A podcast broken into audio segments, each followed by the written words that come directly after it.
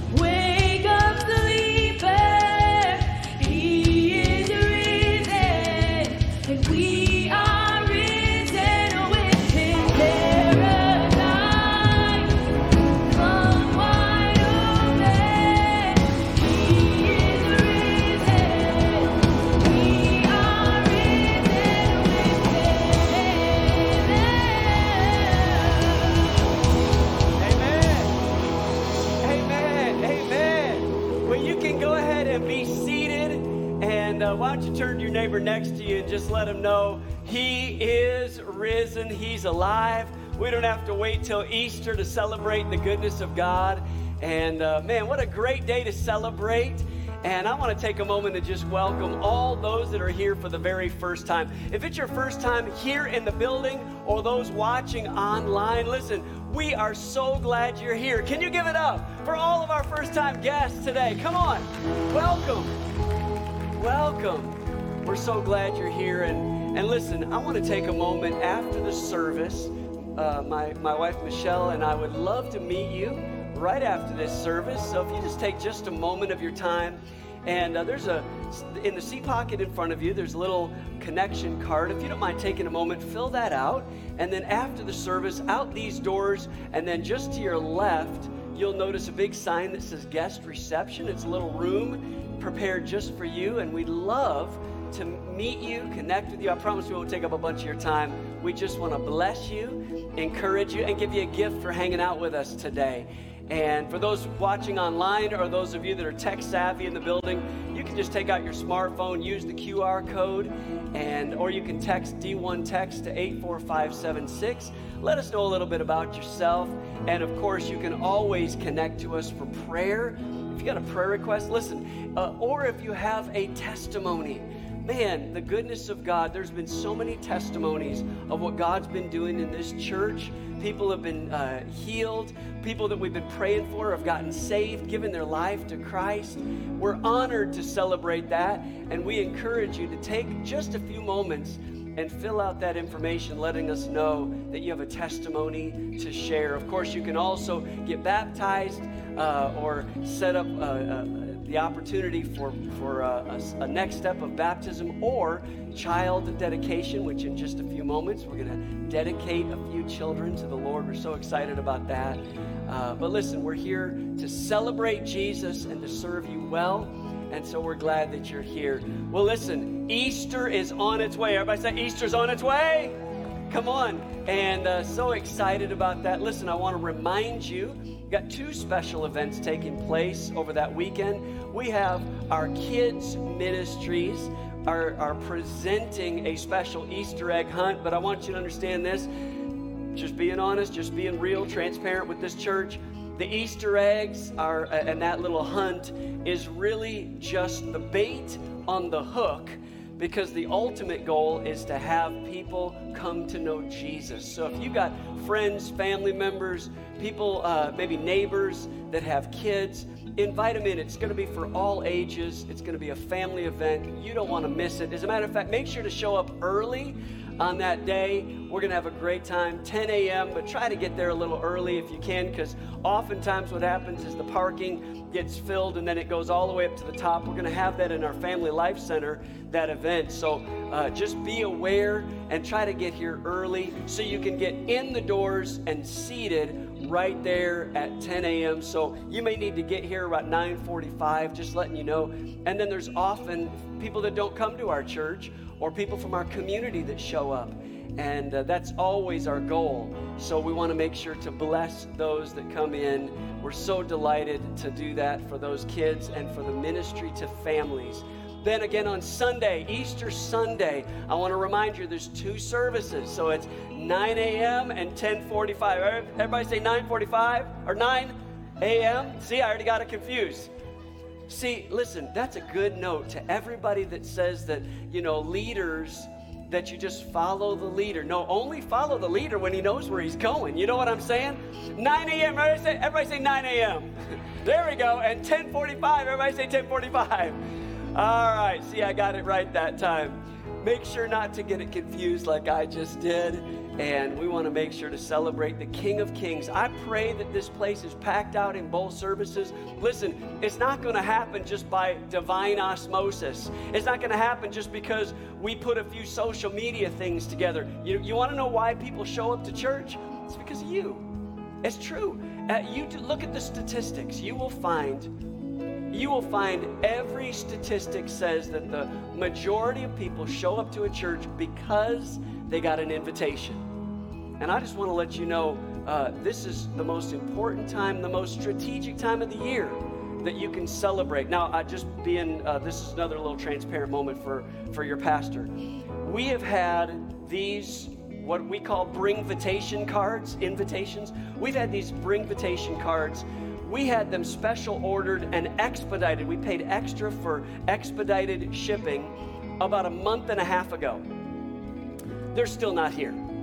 We've gone to multiple companies now to try to get them done. Had all of the people say, we have people working saying, We got them, we got them, we got them. Guess what? We didn't get them.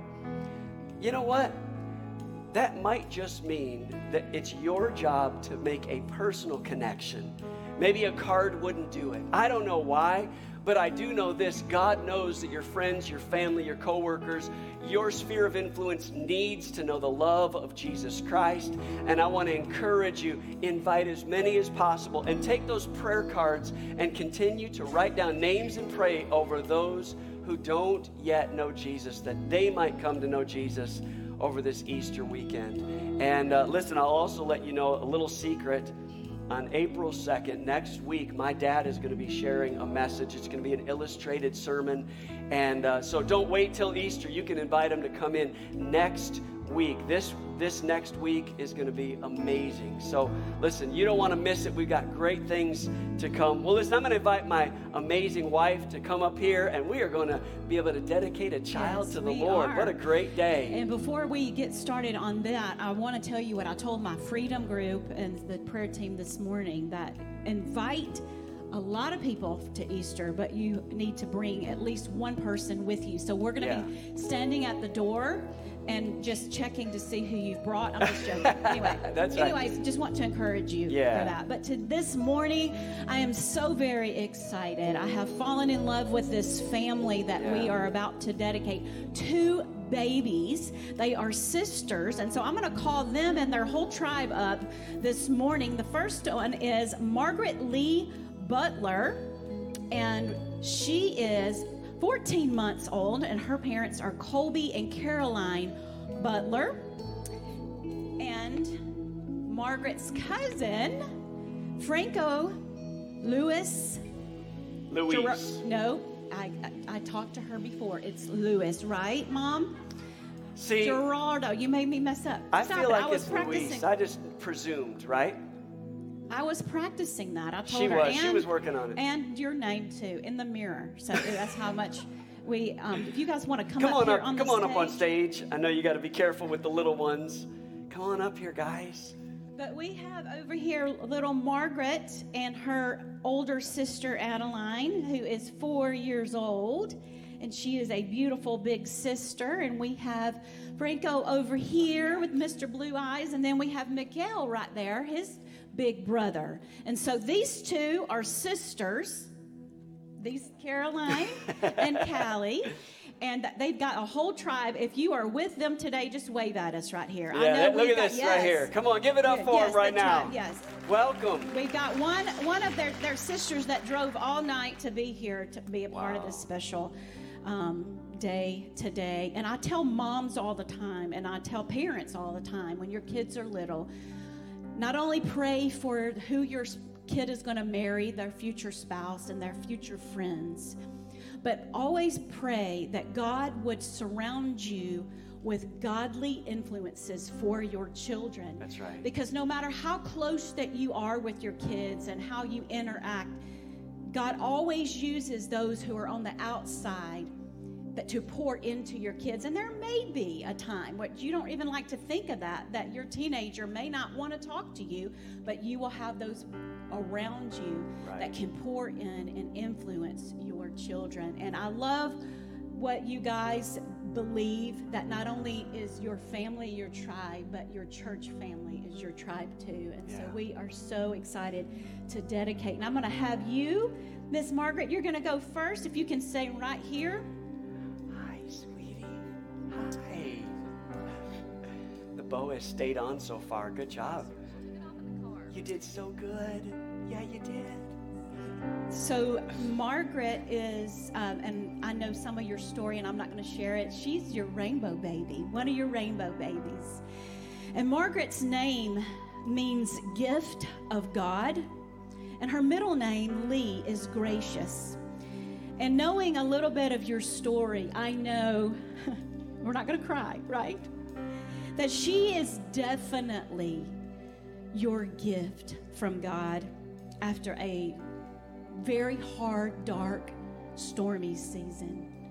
And she's beautiful. And although she is a gift to you and a gift to the family and a gift to the world, what I felt like the Holy Spirit wanted to highlight this morning over Margaret was the spiritual gifts that He has placed inside of her for her to fulfill the destiny and the assignment that God has for her on her life. And as you and Colby raise her in the things of the Lord and in the house of the Lord and surround her with prayer and fanning the flame of the Holy Spirit in her, may she walk strongly and boldly in those spiritual gifts. And the scripture that I have over you, Miss Margaret, this morning is found in 2 Timothy 1 6. And it says this this is Paul talking to Timothy, a son. This is why I remind you to keep using the gift God gave you, Margaret, when I laid my hands on you. Yes, she's speaking right now. Mm-hmm. Now let it grow as small as a small flame grows into a large fire. So we speak and declare that over her this morning in Jesus' name. Amen. Amen. I'm going to have Franco come over here for just a moment, then we're going to all pray together. So, now, Franco, I, I practiced your middle name as Louise, but your mother corrected me, and it's Lewis. Okay, so I apologize in advance for that. So, Franklin, Franco Lewis and his big brother, Mikael. But Franco means victorious, and Lewis means declarer of God. And this morning, the scripture that I feel like is to be spoken over Franco as we dedicate him to the Lord is found in 1 John 5 4. And it says this For everyone who has been born of God overcomes the world, Franco. And this is the victory that has overcome the world, Franco's faith. Amen. And as you raised Franco in the fear and the admiration of the Lord, may his faith not only be strong, but may his faith be a declaration of the goodness of God, of the power of God, of the mercy and the love of God to all those that he's in contact with.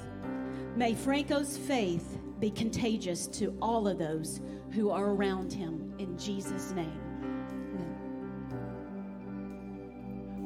Well, today, here's what we're going to do. We're, I, I just want to read a charge to you as parents and as you influence your children. And thank God you have a family surrounding you, a, a, family that's a gift from God to you, as well as a church family that loves you. But as I read this charge over you, I want to remind you that it's just a sacred gift that we get from the Lord. And if you would agree with this solemn dedication, I'm just going to simply ask that at the end of some of these questions that you simply say, We do. Here it is. Do you now present both Margaret and Franco before God in solemn dedication, promising to bring them up in the nurture, the discipline, and the love of the Lord by teaching them to rely on the power of the Holy Spirit and regularly fellowshipping with other believers in a Christ centered church family? If so, say, We do. With God's help, do you promise to bless them by modeling the teachings of Jesus and training them in the practice of prayer and guiding them toward the development of Christ like character? If so, say, We do. Do you now commit to pray daily for these miracles of life that have been entrusted to you and to guide them so that in the following of the examples of your lives, they'll come to know Jesus as their personal Lord and Savior? If so, say, We do.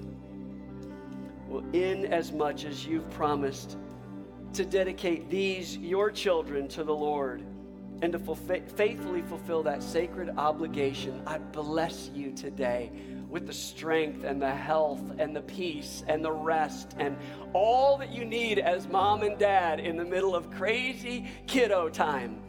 That God would strengthen you and support you and lift you up. And I want to pray a dedication prayer over these amazing kids, but I, I just have to say, we're not just dedicating children, we're dedicating families, right? Families to the service of the kingdom. Let's pray together. And here's what I'd like for you to do.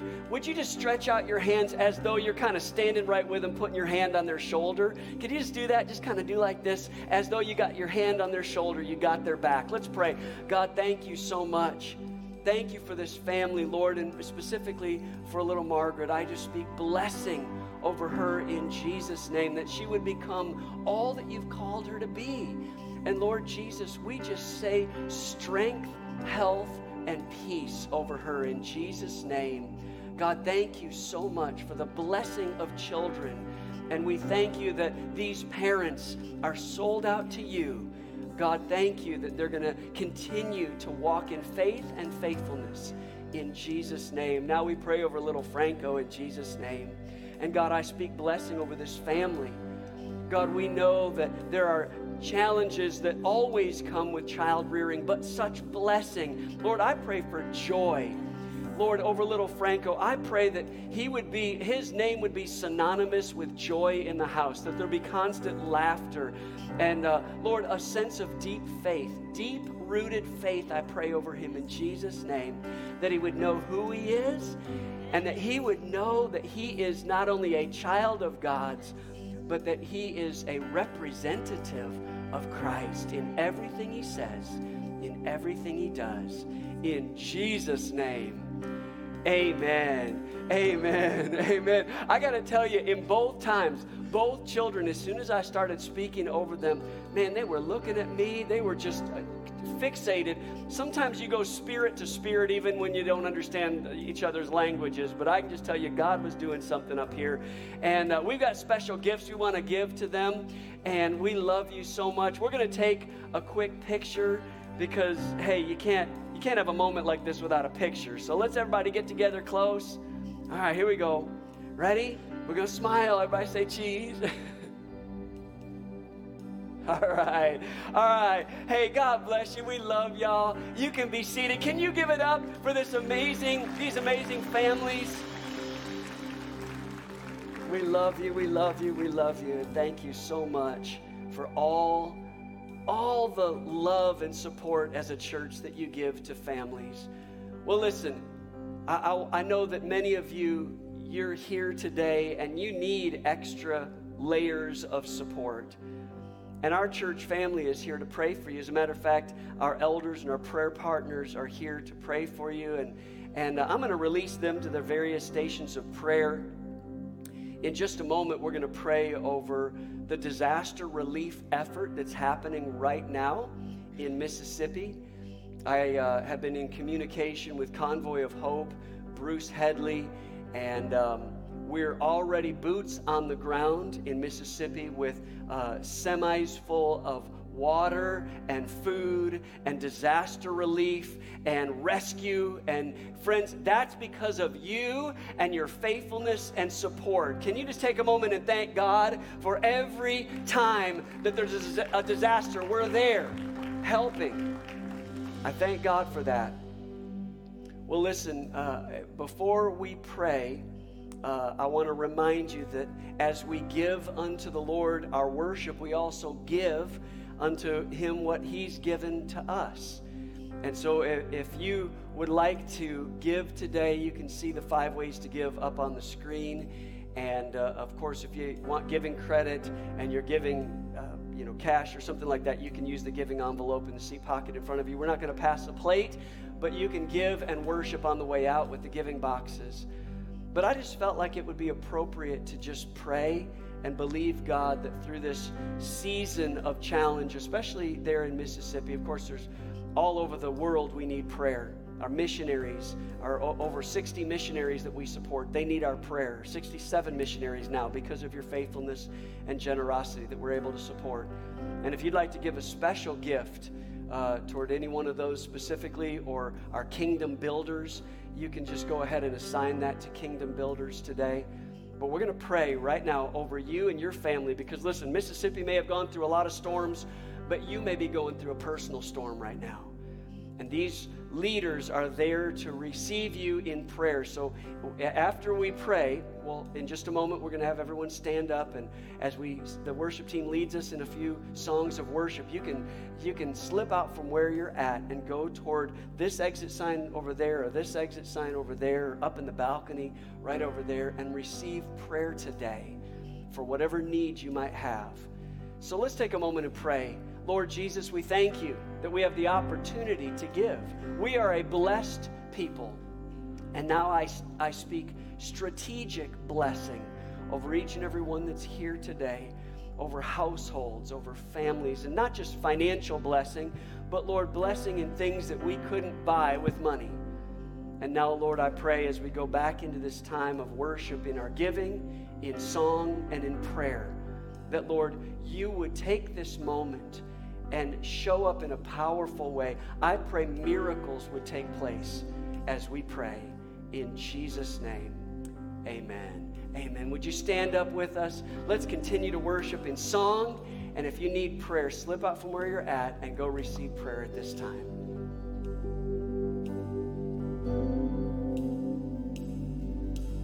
creation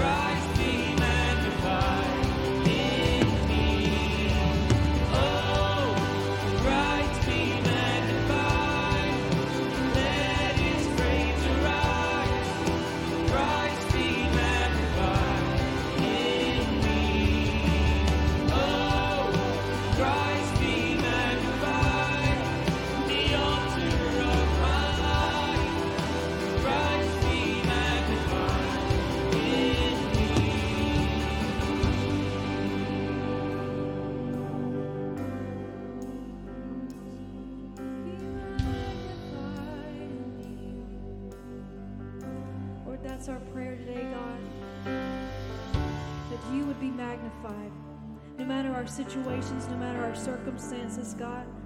We live to lift you high, God, and make you known.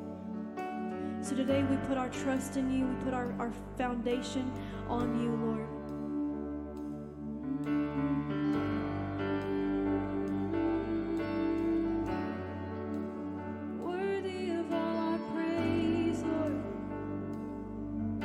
with me.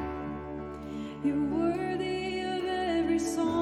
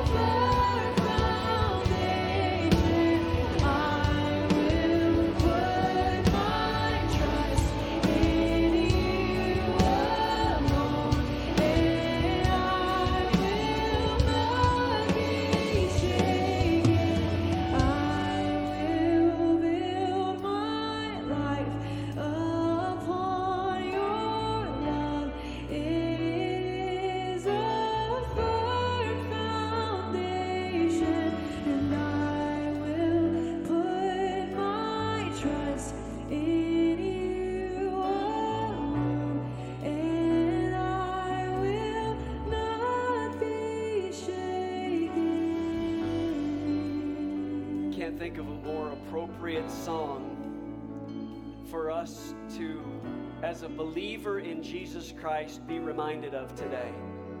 You know, the world and its challenges, it's clear.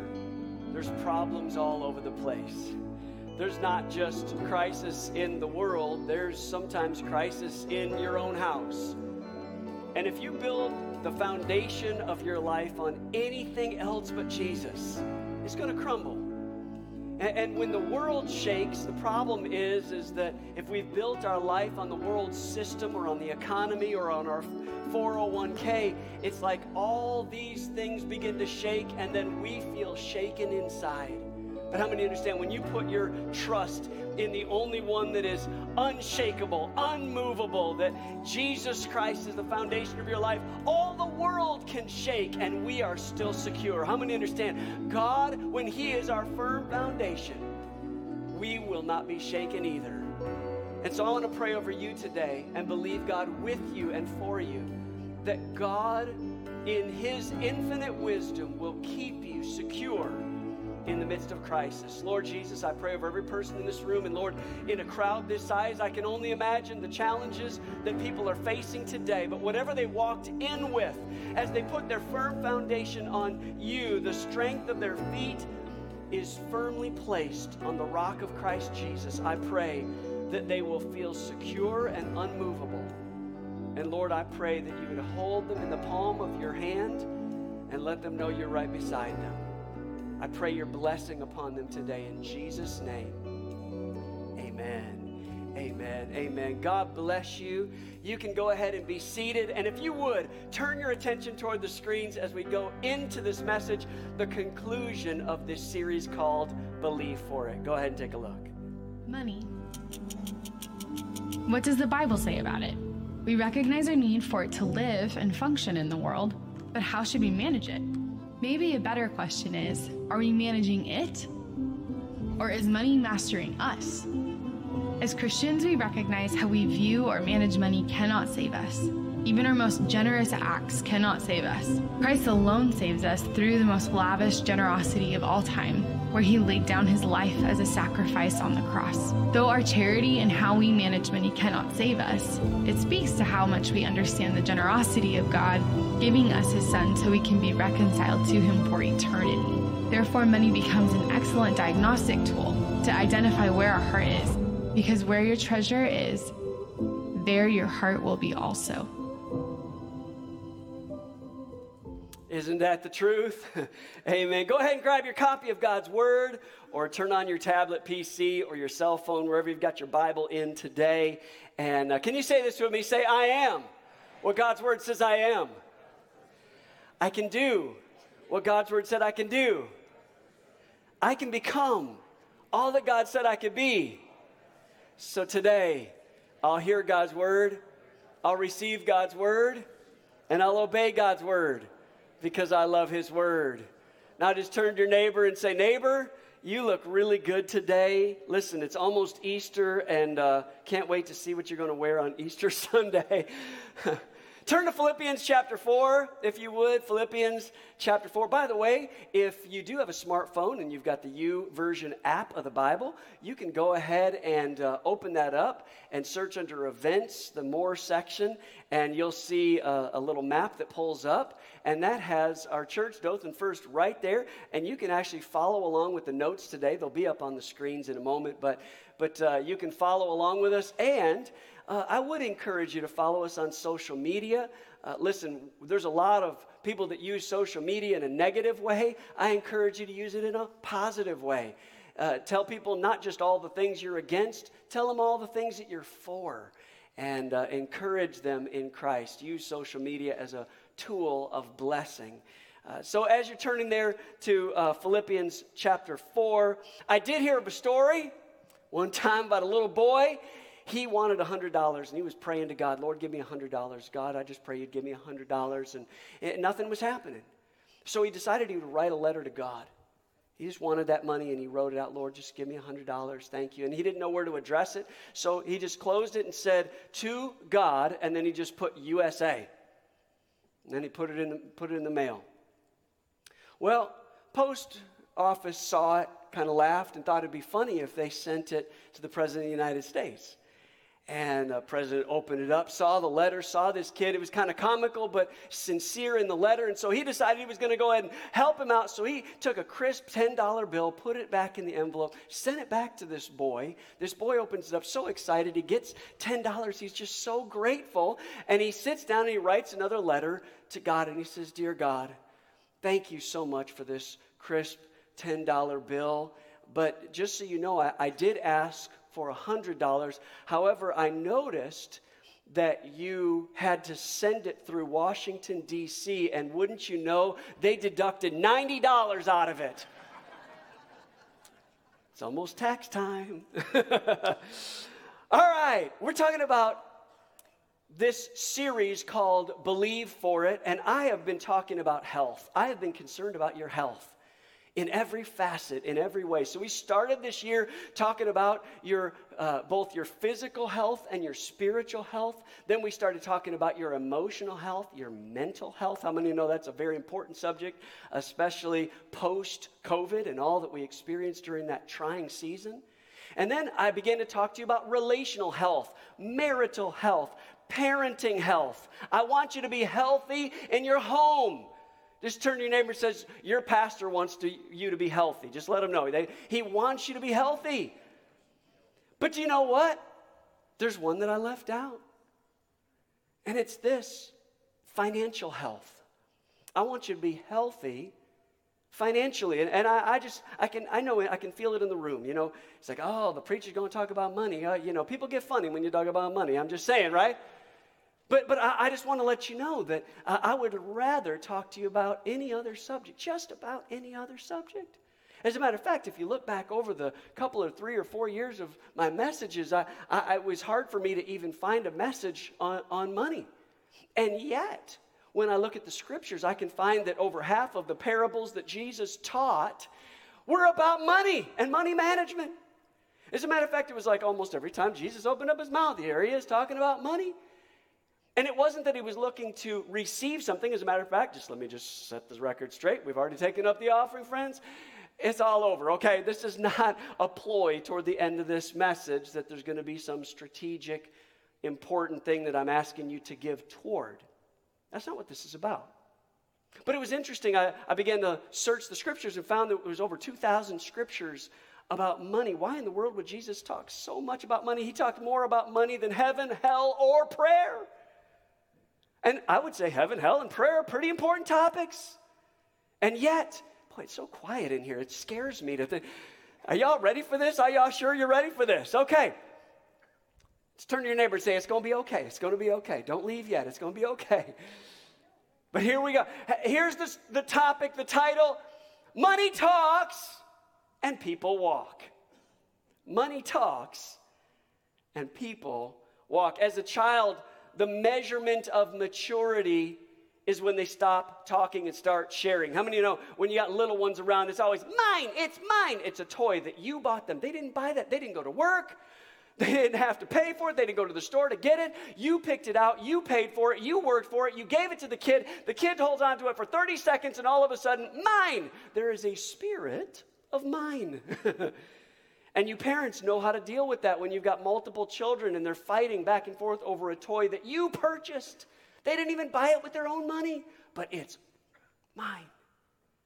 My favorite is now our kids are grown and Christmas is no longer that they were given money by me out of my account to buy me a Christmas gift. How many know what I'm talking about? Y'all remember that? You, you'd have a, a little bit of money and you'd give the money to the kids so that they could buy you a gift.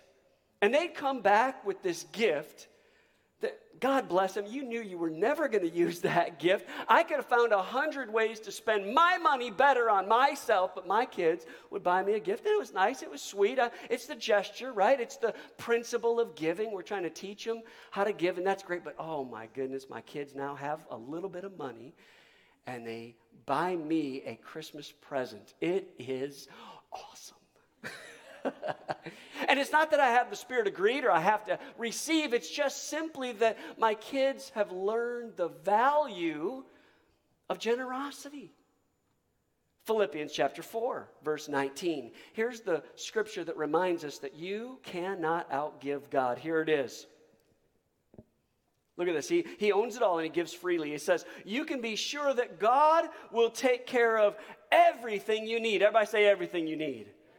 He's not just talking about money here, he's talking about everything.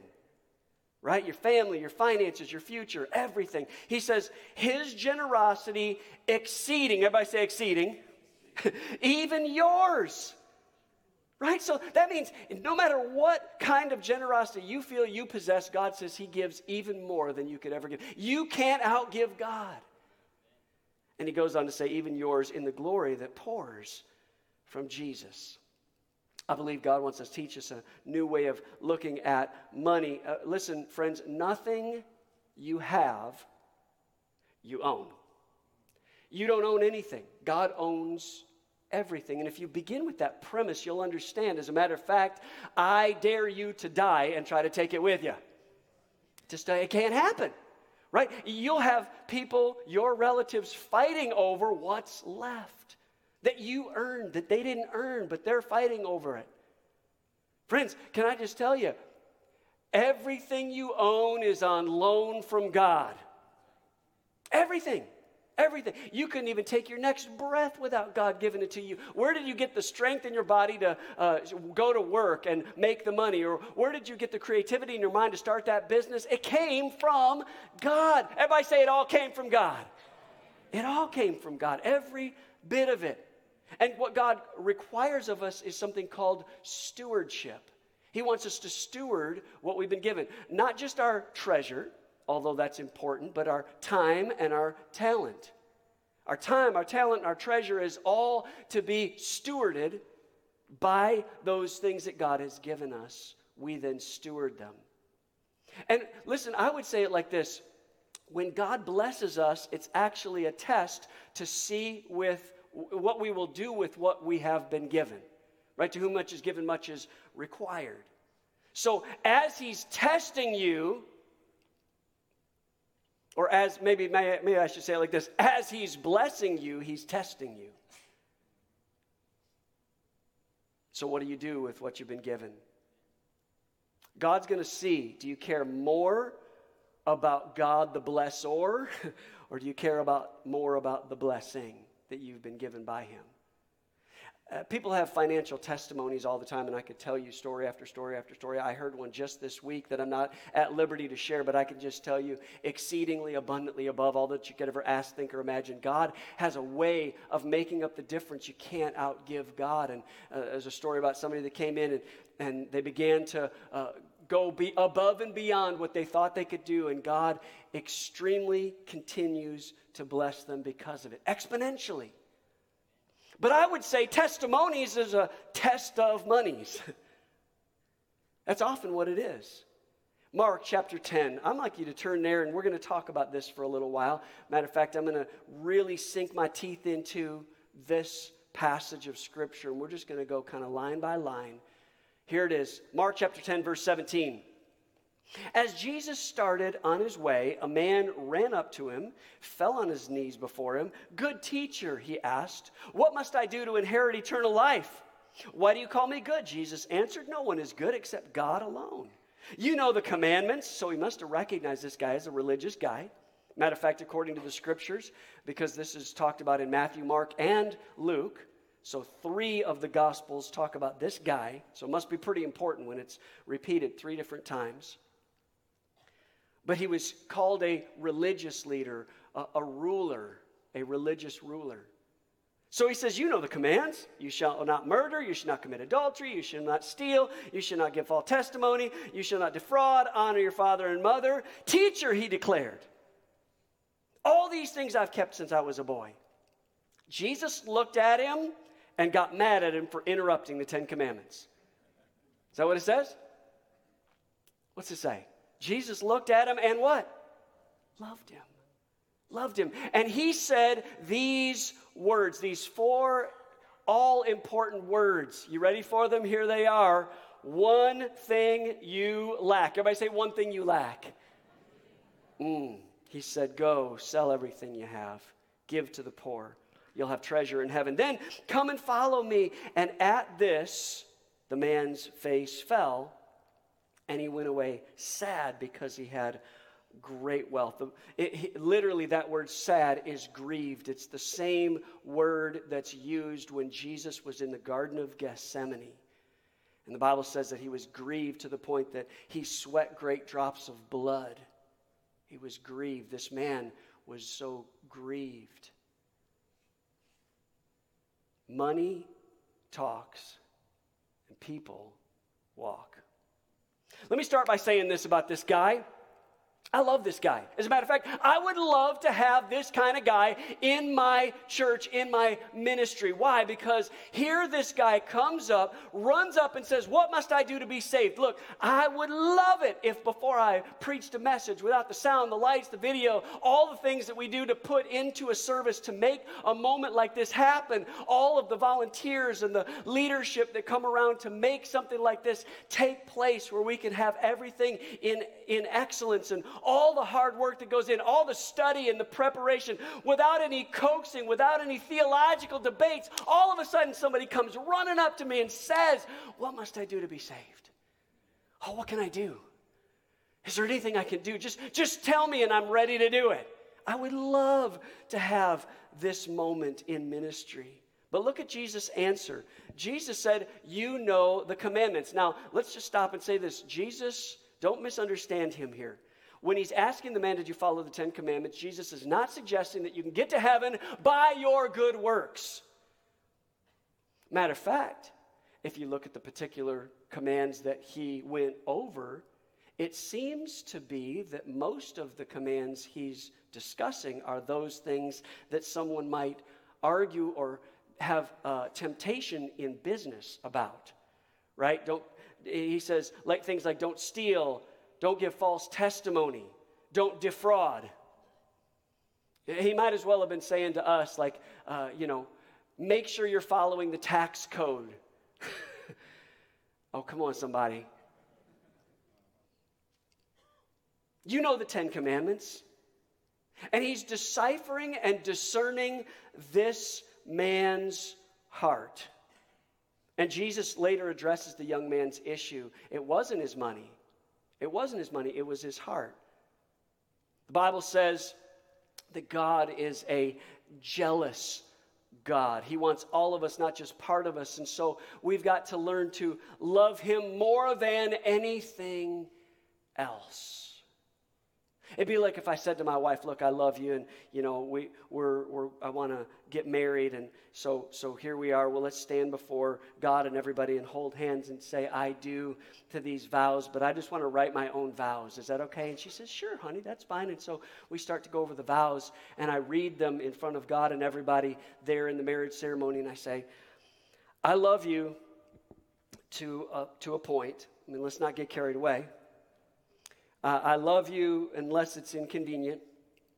I'll love you, um, you know, unless somebody better comes along. I promise to make you second place, third place, fourth place in my life. I, I, I, I like you a lot, and I like how you make me feel. How many understand? She would probably walk back out the aisle and never show back up to that wedding ceremony with me ever again. Why? Because the point of the commitment and the covenant was that I commit to loving her and making her my priority. Are you following this? To love her with all my heart. And Jesus is saying if you want to be saved, it requires total surrender. Total surrender. Matter of fact, as he was going through these commands, it was almost as though this rich young ruler was stopping Jesus in the middle saying, ah, da, da, da, I, I already did that. And Jesus said, There's one thing you lack. As a matter of fact, it was the command that Jesus didn't say. It was the very first command, which was this You will have no other God, what? Before him. No other God. Another time, Jesus was asked about the most important commands by a teacher of religious law, and Jesus said these words he said, Love the Lord your God with all your heart, all your soul, all your mind. Some translations add all your strength or all your might. everything you got within you. And then he says, the second is like it, love your neighbor as yourself. So, in all of that, he sums up the whole Bible in four words, Jesus does. He says, love God and what? And love people. So God isn't after your money, He's after your heart. Matthew 6 21 says, Where your treasure is, there your heart will be also. So, in the middle of this conversation about salvation, Jesus turns the attention toward this man's money. And, and the, the reason that I believe Jesus spent so much time talking about money is this that money is the ultimate competitor for your heart to be torn away from God. Money can corrupt or contaminate your heart. But Jesus talked about it over and over and over again. When it comes to your money, even the best Christian can struggle, right? There's such a spiritual danger when it comes to your salary and your status. And Jesus was saying this is a test, not just of your money, but of your heart. The problem was not the money, it went deeper than that. See, here's the thing, friend. Listen to what I'm about to say. You can be sincere and not be sold out. Me say that again. You can be sincere and not sold out. This guy was sincere. Verse 17, it says, As Jesus started on his way, a man ran up to him and fell on his knees before him. First of all, he ran up. How many understand in those days they wore tunics, which is like, you know, robes. They stop right about here. So he had to like pick up his little skirt to run. How many understand? This is a relatively undignified thing for a dignitary to do. He's running to Jesus. And, and, this, is, this is a clear picture that he seems to be very sincere. He's rich, he's young, he's a religious ruler. And this is not politically correct. He's rich, meaning people would say, hey, you've been doing so many good things that God must be blessing you because you're wealthy. You don't need God. He's young, which means he's got the, his whole life ahead of him. You don't, you don't need God. You can wait till you're old to get to God. He's religious, which means he's been obeying the laws all the way from the time he was a boy. Well, why would you need Jesus?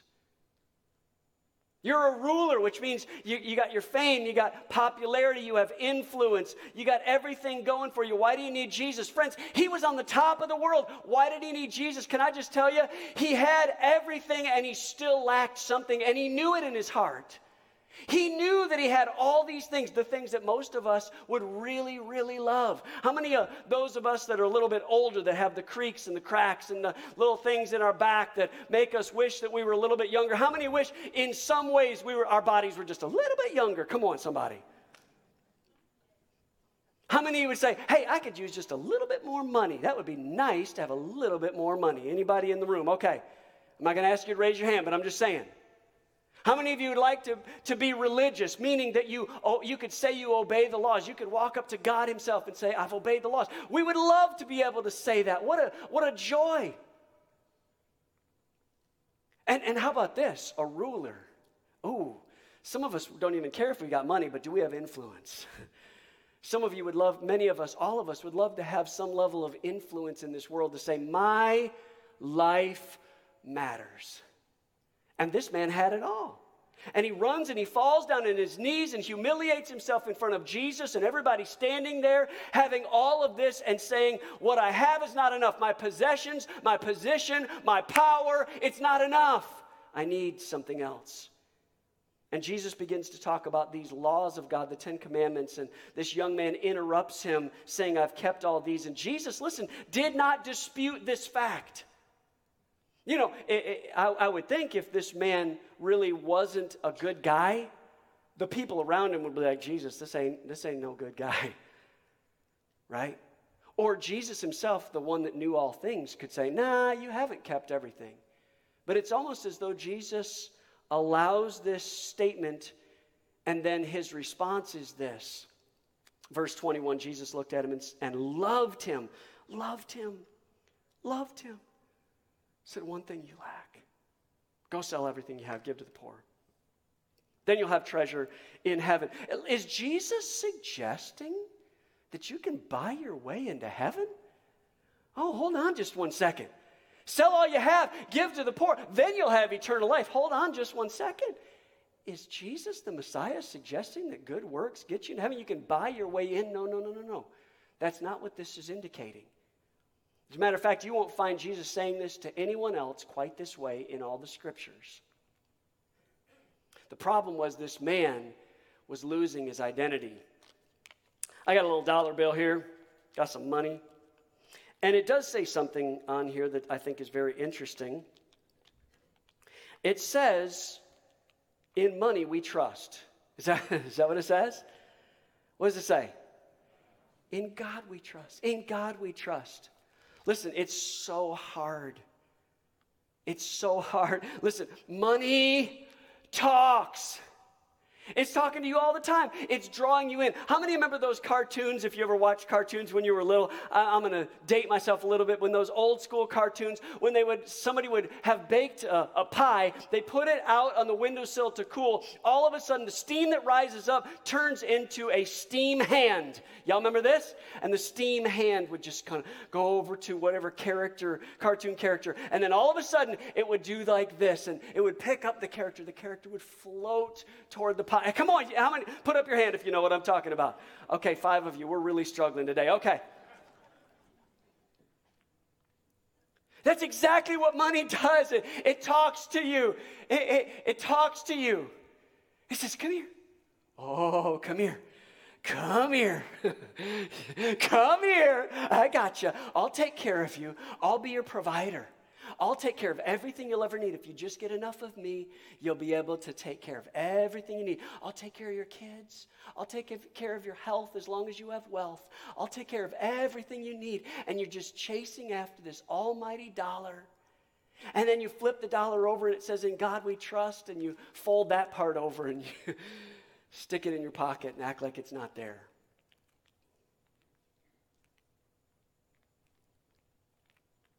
Money talks. Sometimes it talks a lot louder than God does. God's got the still small voice, the whisper.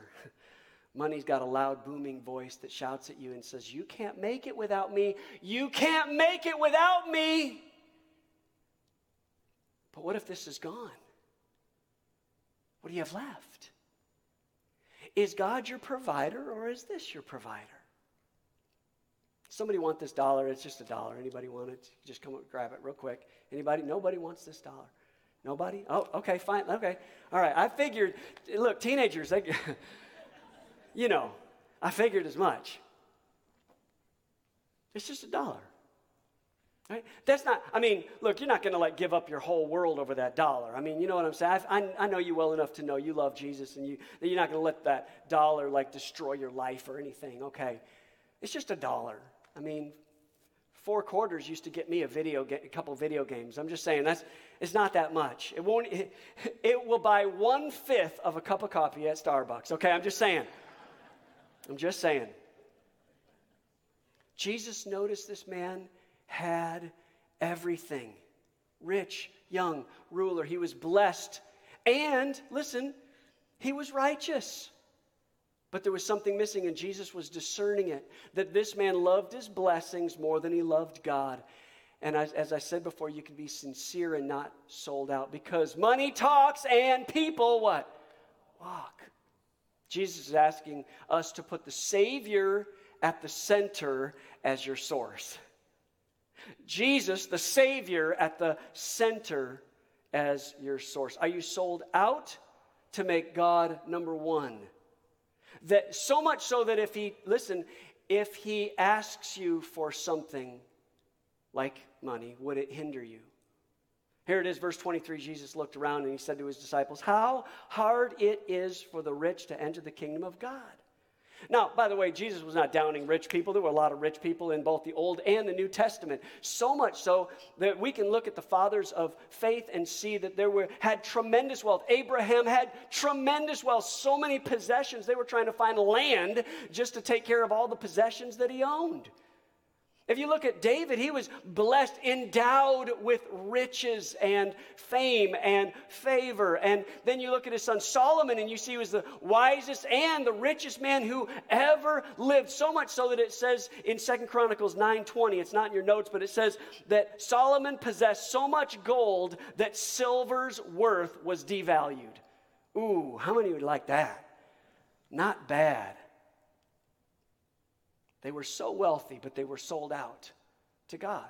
And Jesus' ministry, by the way, was supported by wealthy people. So God doesn't have a problem with the wealth. He's got a problem. Does the wealth have you?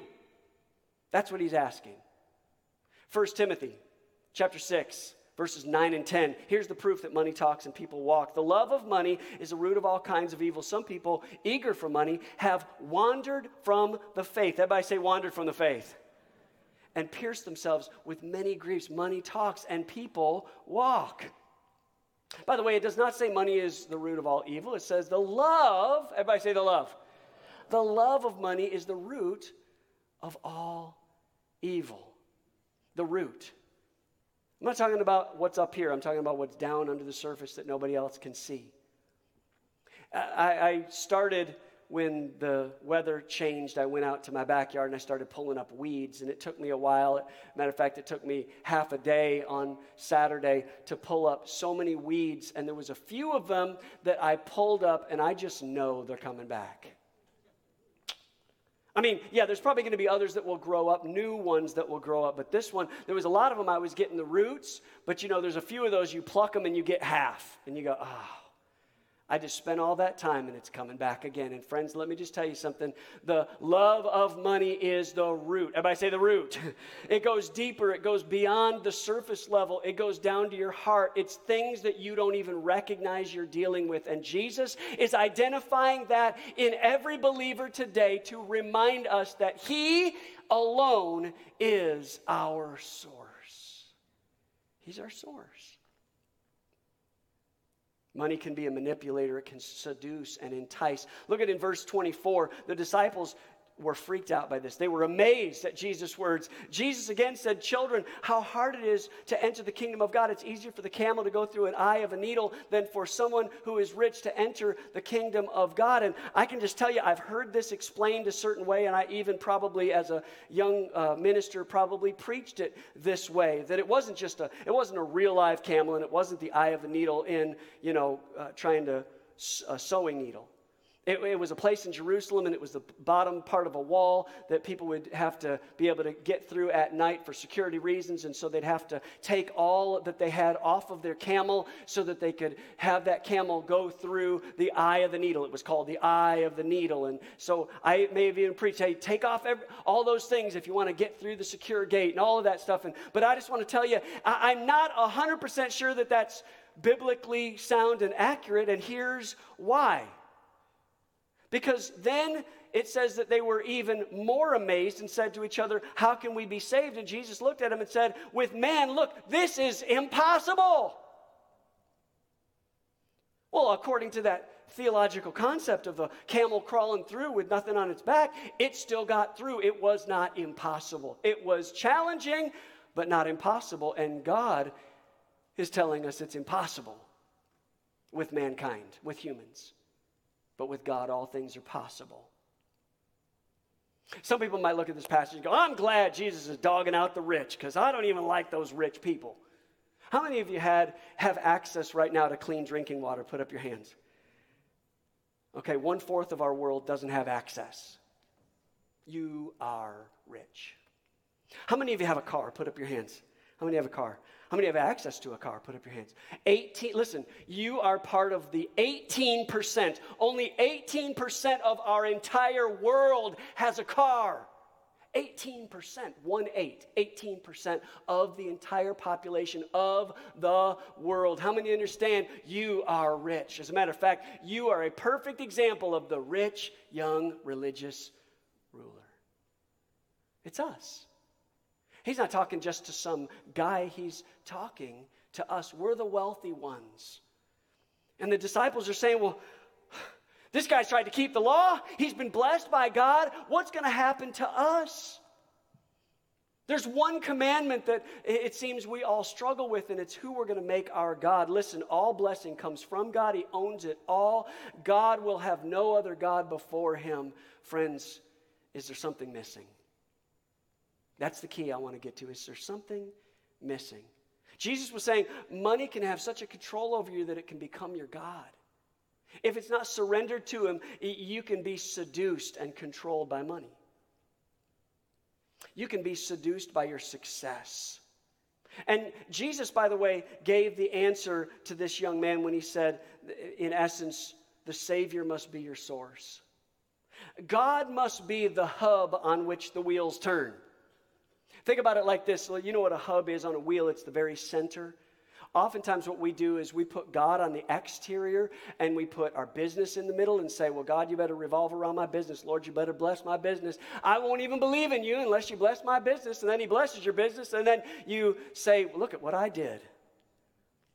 Or, you, you, know, you've got Jesus uh, uh, kind of swirling around the outside, and the hub is your family and your children, and you see how great your spouse is and how great your kids are, and you go, Look at me, God, look at what I did. And Jesus is just revolving around the outside of your life, barely there. Your, your sports life or your hobbies are the hub, and Jesus kind of has to fit in where he fits in. And, and he's saying, No, that's not the way salvation works. I must be your source, the hub on which everything else revolves. That your, your whole world revolves around your God.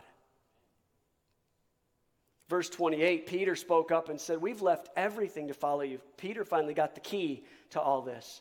And Jesus said, I tell you the truth. No one who's ever left home or brothers or sisters or mother or father or children or fields for me and the gospel will fail to receive a hundred times as much in the present age homes, brothers, sisters, mothers, children, and fields, along with persecution. He throws that in.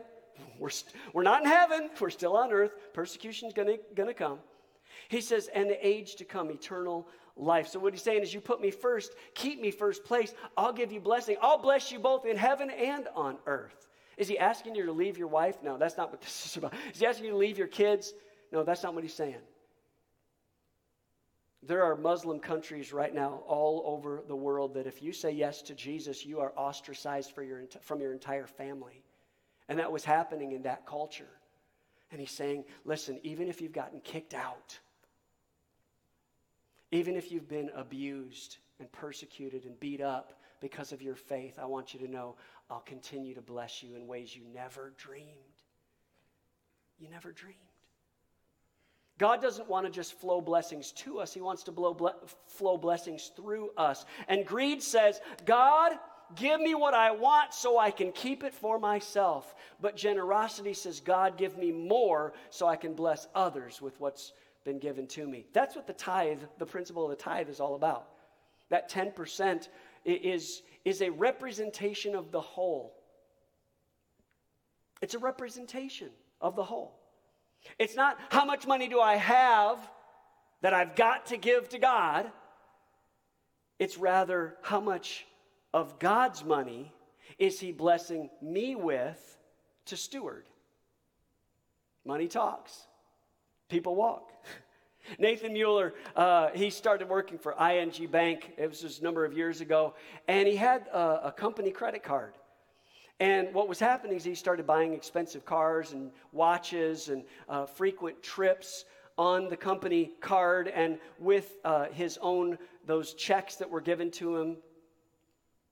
And over a four year period of time, he spent $8.5 million of the company money for him, on himself. Obviously, he was fired and sentenced to 97 months in prison. And the problem was this listen, he spent it as if he owned it instead of realizing he was hired to steward it, listen, for the company. He took what did not belong to him and he spent it on himself and he was what he was supposed to steward for the company. Listen, friends, God is calling you to steward everything you've been given.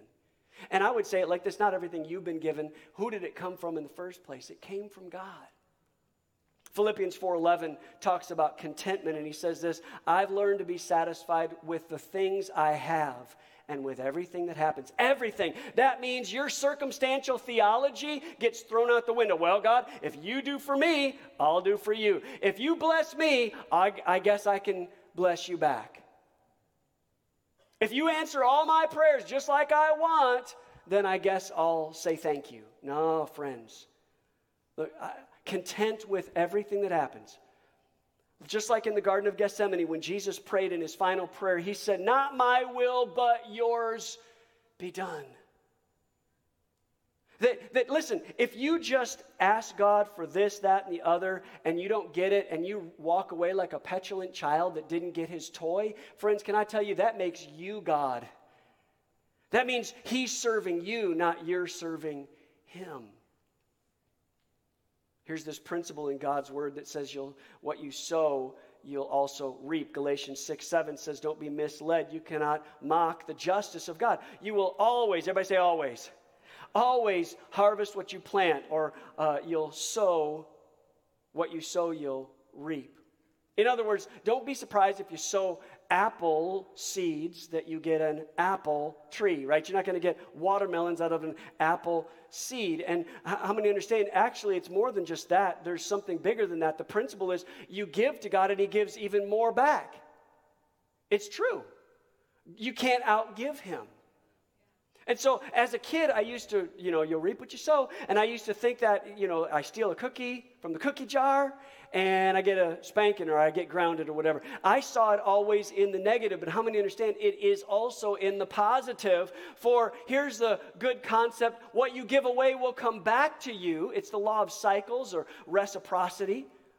And if you give words of encouragement consistently enough, how many know you'll get them back? If you need a friend, you become friendly and you receive a lot of friends.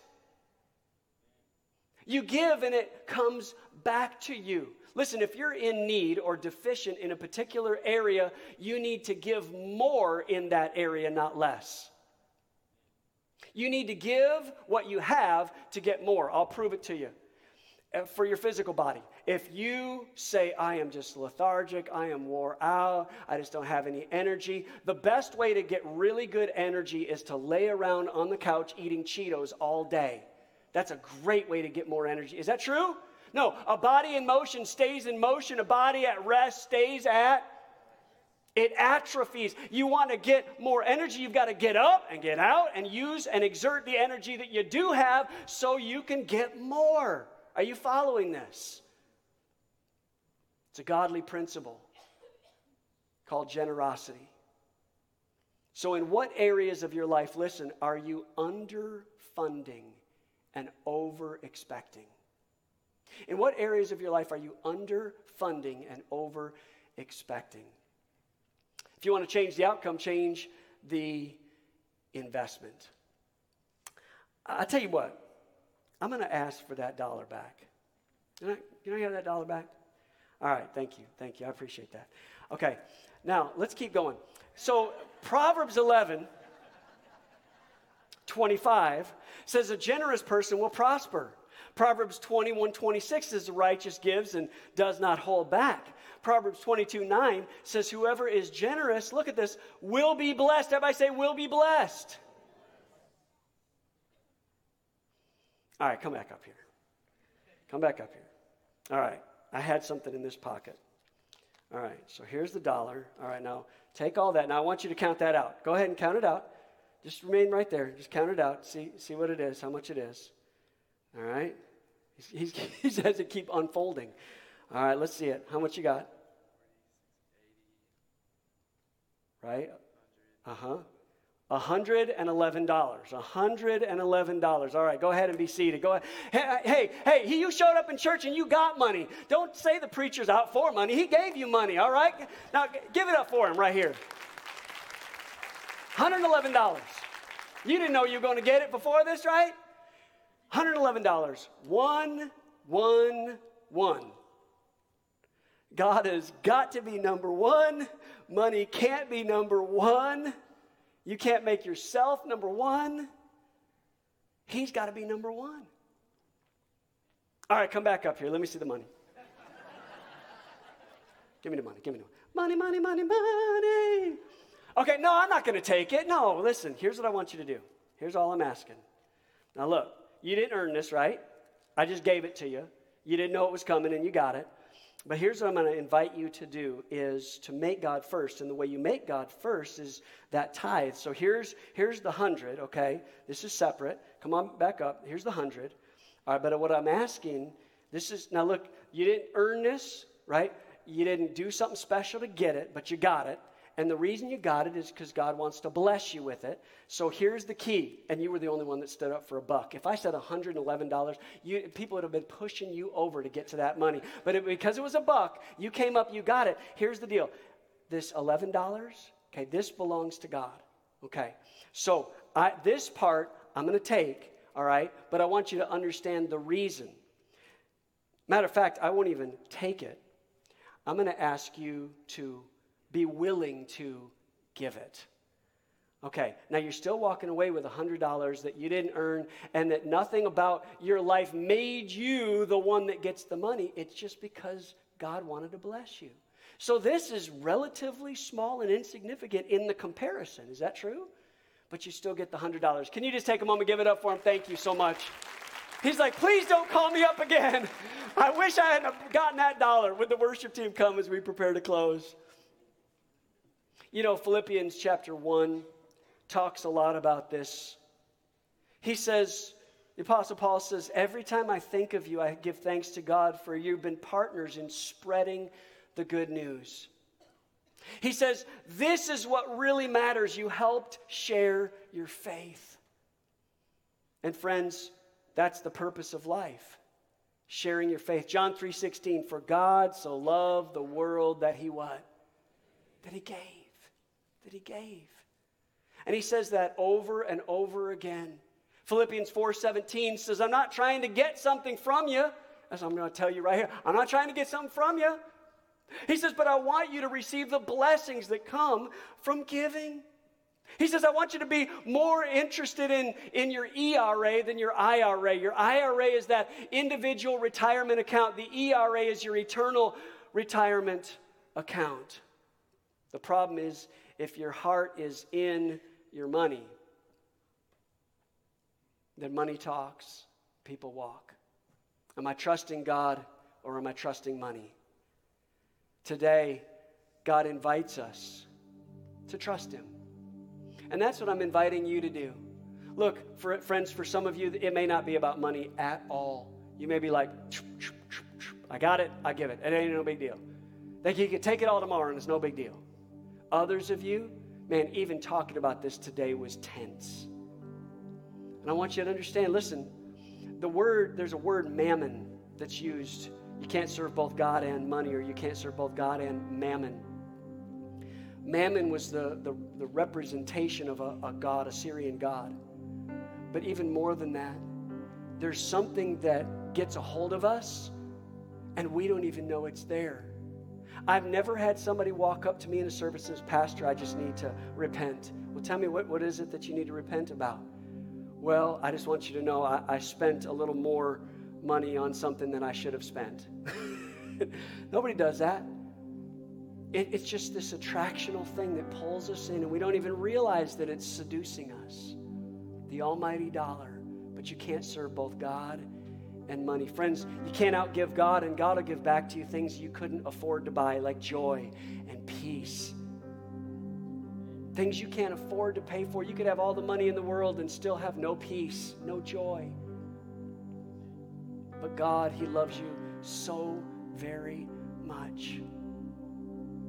And I believe the most important thing that you can sow your life into over the next two weeks is inviting people to be a part of what God's trying to do here. It's not about money, it's about the heart. And I want you to be so sold out to Jesus that it's almost as though nothing else matters in comparison.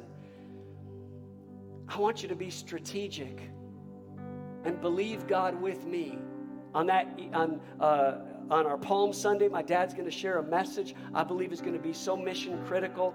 Bring people, invite people. On Easter Sunday, we're going to talk about Jesus, his love for us. We're going to talk about where we fit in the story of God. I'm going to, I'm going to lay it out pure and simple. This will be a perfect opportunity to just say, who could I invite? Because I'm believing that marriages will be restored. I'm believing that lives will be changed. I'm believing prodigal children are coming home. I'm believing that God's going to transform this city. And it's not just going to be because of me, it's going to be because of you. Because you're sold out to God. Let's pray. Lord, thank you so much that we're sold out to you.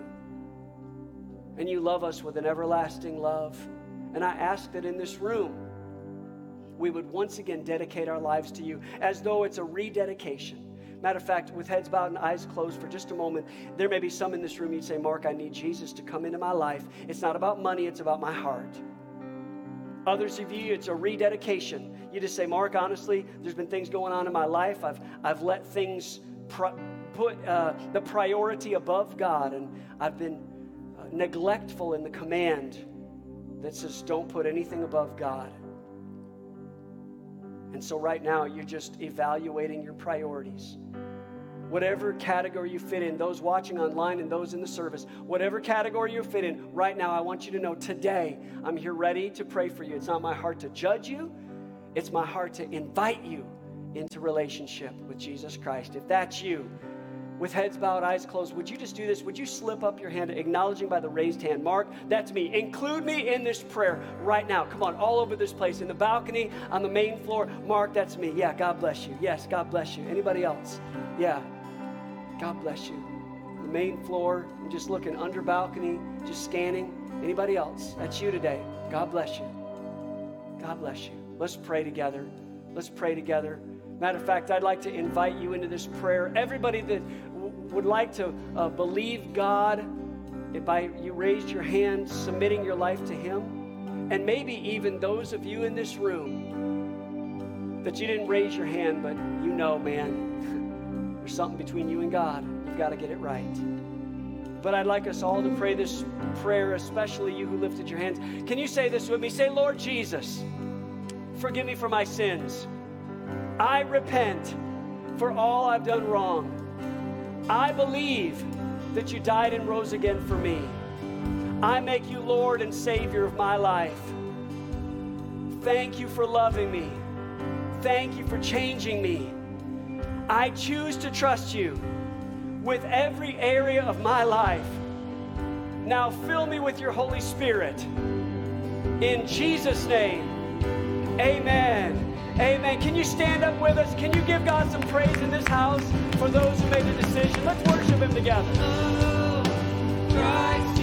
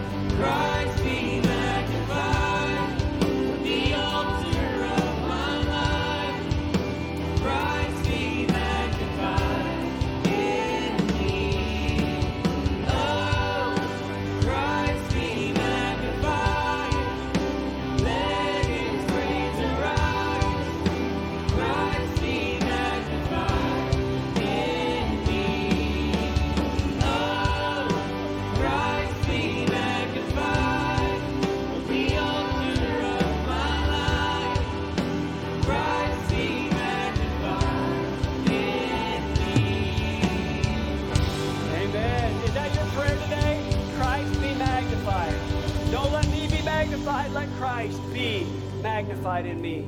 I'm going to release you with this blessing, but before I do, I'm going to invite some of our leadership. If you just slip out toward that guest reception, those that are first time guests in the house, we'd be honored to give you a gift for hanging out with us today. And if you'll just slide out these doors and just before you leave the building to the left, you'll see a sign that says guest reception. We'd be honored to connect with you today. Well, may the Lord bless you and keep you. May the Lord make his face to shine on you and be gracious to you. May the Lord lift, lift up your, his countenance upon you and bring you peace. And may the Lord our God write his name on your heart and declare, You're my child. No one can take you from my hand. May you know the love of your Savior that came and died for you and rescued you. That to know that He loves you with an everlasting love. And I bless you to be a blessing to this city, this world. I bless you to be a blessing to your neighbors, your social media influence. I bless you to be a blessing to your household, to your wife and kids, your grandkids. I bless you to be a blessing. And I bless you to find someone that doesn't know Jesus and to, to invite them to the Easter celebration. I bless you in Jesus' name. Hey, God bless you. We love you. Have a Jesus filled rest of the week. We'll see you either this Wednesday or next Sunday. God bless you. You're dismissed.